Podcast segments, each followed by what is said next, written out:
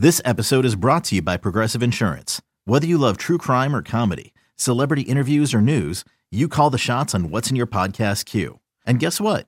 Now you can call them on your auto insurance too with the Name Your Price tool from Progressive. It works just the way it sounds. You tell Progressive how much you want to pay for car insurance, and they'll show you coverage options that fit your budget. Get your quote today at progressive.com to join the over 28 million drivers who trust Progressive. Progressive Casualty Insurance Company and Affiliates. Price and coverage match limited by state law. With threats to our nation waiting around every corner, adaptability is more important than ever. When conditions change without notice, quick strategic thinking is crucial. And with obstacles consistently impending, determination is essential in overcoming them. It's this willingness, decisiveness, and resilience that sets Marines apart. With our fighting spirit, we don't just fight battles, we win them. Marines are the constant our nation counts on to fight the unknown. And through adaptable problem solving, we do just that. Learn more at marines.com.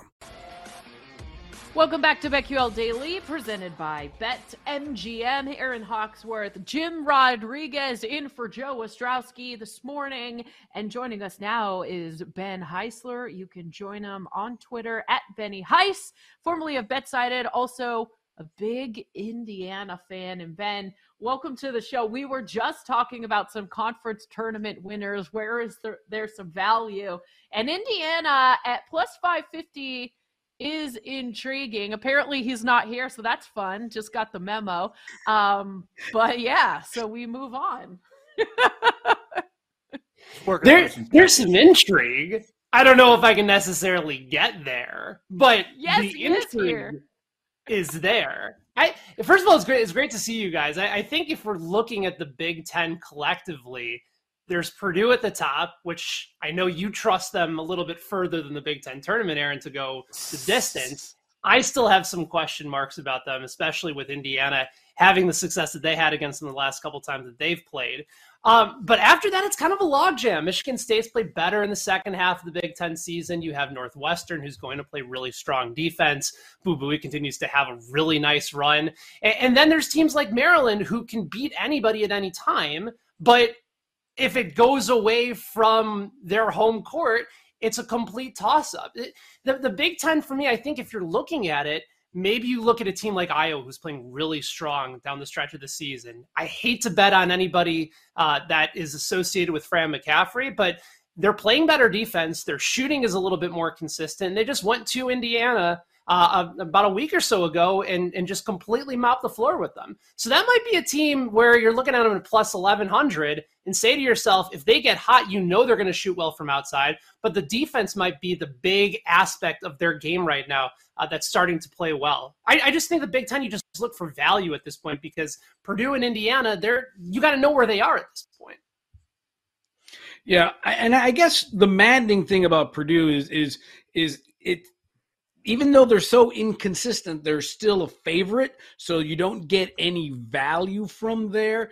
When you look at the tournament, the the the Big Ten tournament, um, you, you mentioned Iowa.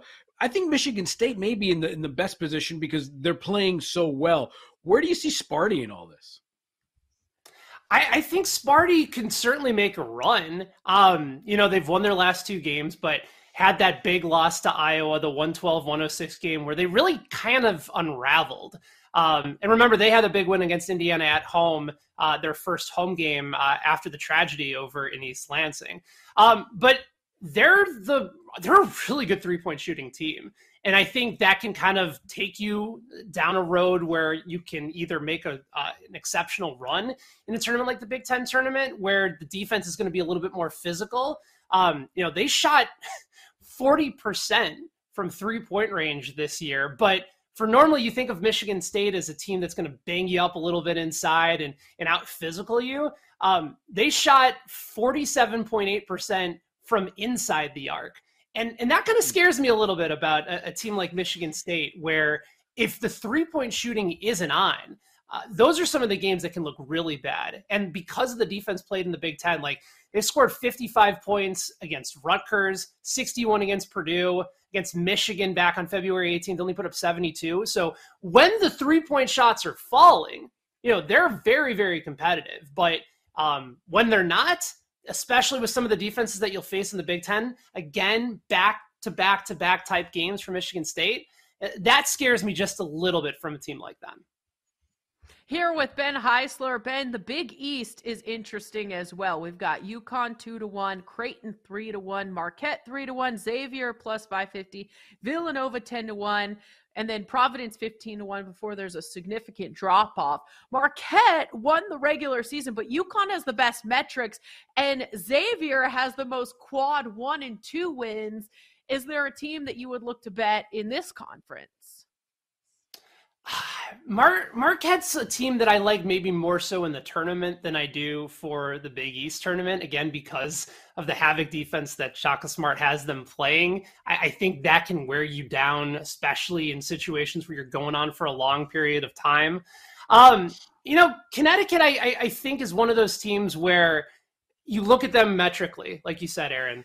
Top 10 in KenPom adjusted offensive efficiency. They're top 12 in adjusted defense. Um, those tend to be the teams historically that when you look at a tournament resume and teams that have gone to the final four have set up very, very well. Teams that are both ranked in the top 20 for both offensive and defensive efficiency. Um, could they be a, could they have been a little bit better down the stretch? I suppose they, they won some close games. The Seton Hall game, they were able to pull away. Uh, lost that game to Creighton back in the middle portion of February, but they're they're playing very, very well right now. And while again, you're you're looking at it from the perspective of you hate to take a favorite, but I, I just think they set up a lot better than Creighton or Xavier.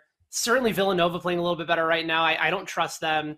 Um, Providence is always going to be one of those teams where Ed Cooley is going to have them ready, and they play so many close games. If it's a close game, you almost want to take Providence live.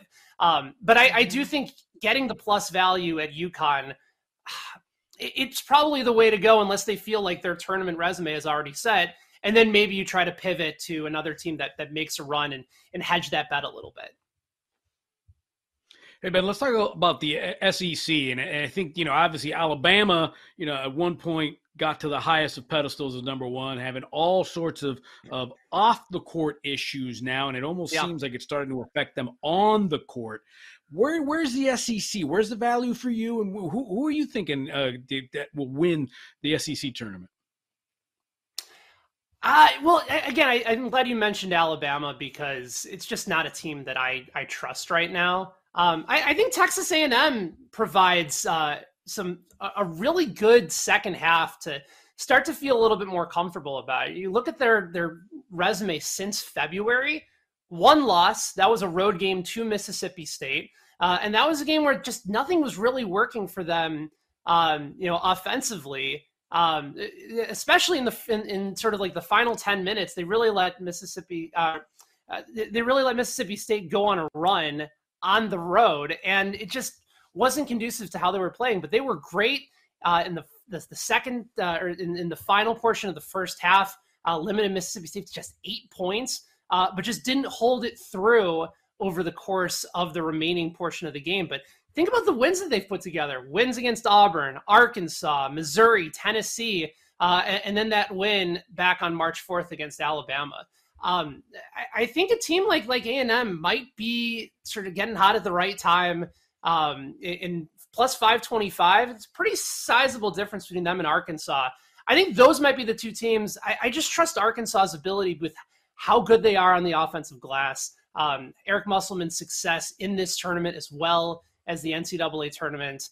There's there's some consistency issues for sure with the Hogs, but I, I think sort of in that window, I, I, trust them more than Kentucky. Certainly trust them a little bit more than Tennessee and Alabama right now. I, I do think Texas A&M would be my pick, but I, might sprinkle a little bit on on Arkansas as well.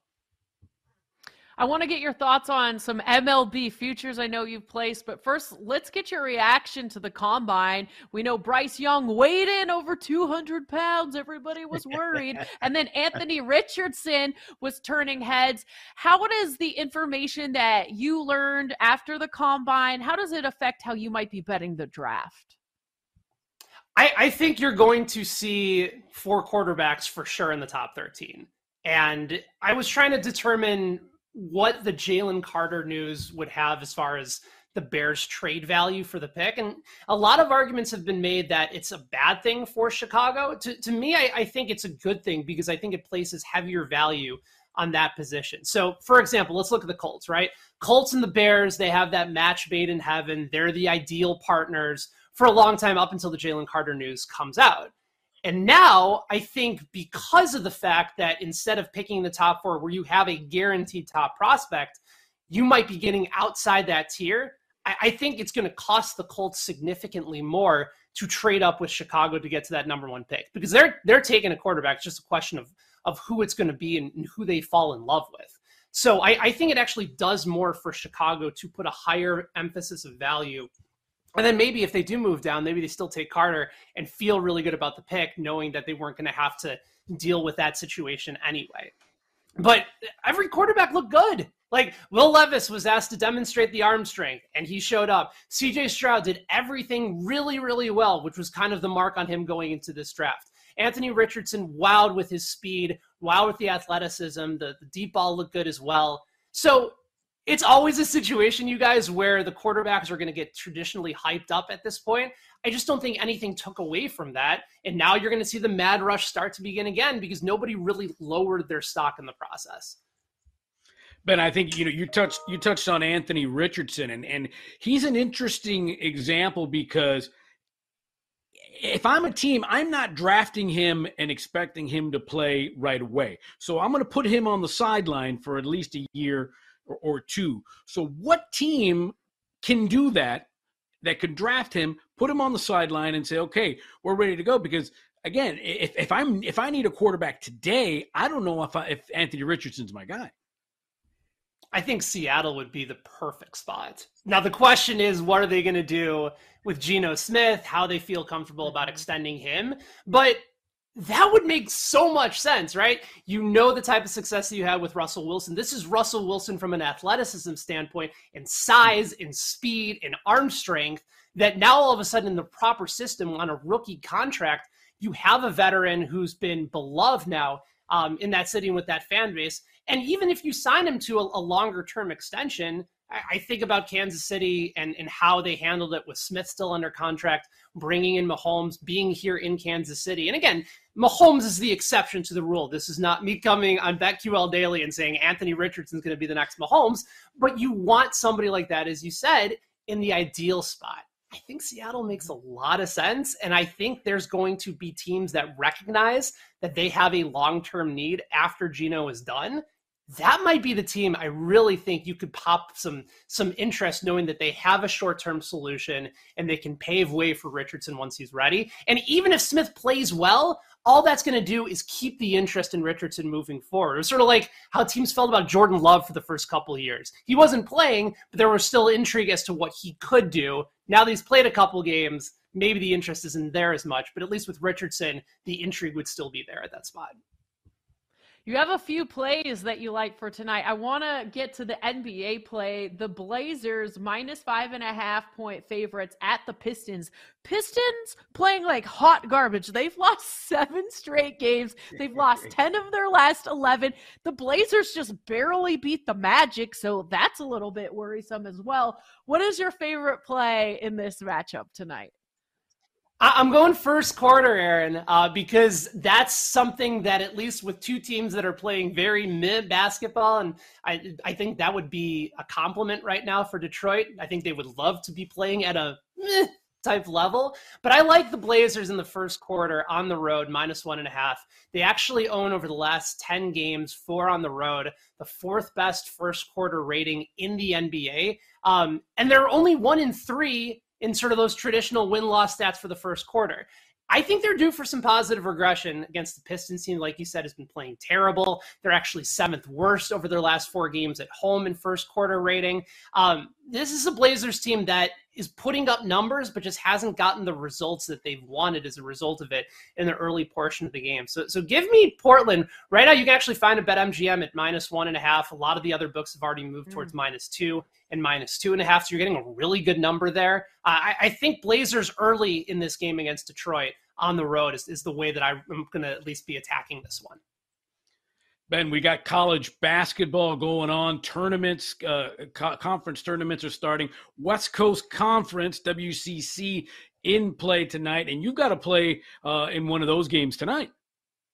Yeah, I like the dog BYU plus seven and a half. Again, a, great line over at, uh, at BetMGM right now. Seen it as low as six and a half, and, and at some other books they have it at seven. Um, starting with like just taking a look at how it kind of plays out. KenPom has this as a seven point win for the Gaels, so you're getting a half point of value there at the seven and a half. Cougars are also coming off of a day of rest within the quarterfinals. Their last game was on Saturday. Most of these tournaments normally you're you're used to seeing games and teams play back to back to back. They actually have a day of rest, which I think is going to be advantageous for them as the five seed. Meanwhile, St. Mary's, you guys, hasn't played since February 25th, and that was an 11 point loss on the road to Gonzaga. Um, this is a matchup where you have very different styles. BYU pushes tempo, one of the faster paced teams in the NCAA. That's not what St. Mary's likes to do. In fact, they play with a bottom five pace. So if BYU is able to push tempo and kind of get St. Mary's, who hasn't played in uh, you know about a week, maybe even longer, I, I just don't think they're going to get comfortable right away. Maybe in the second half, they're able to close the gap. They're a very good defensive team. Um, but you're getting seven and a half against the BYU team that's been playing pretty solid basketball of late versus the St. Mary's team that hasn't played in, in, a week plus. So I think the seven and a half is really good value for BYU uh, coming into the West Coast Conference tournament tonight. Love it. Five seconds, your favorite MLB future. Ah, uh, give me the Mets. I like the Mets. Yes. I'm buying in on what Steve Cohen is selling. I am too. I love it, Ben. Thank you. That's Ben Heisler. So good catching up with you. Always fun. Love the plays. This is BetQL Daily, presented by BetMGM. Up next, Lightning Bets. Our favorite plays for tonight is next.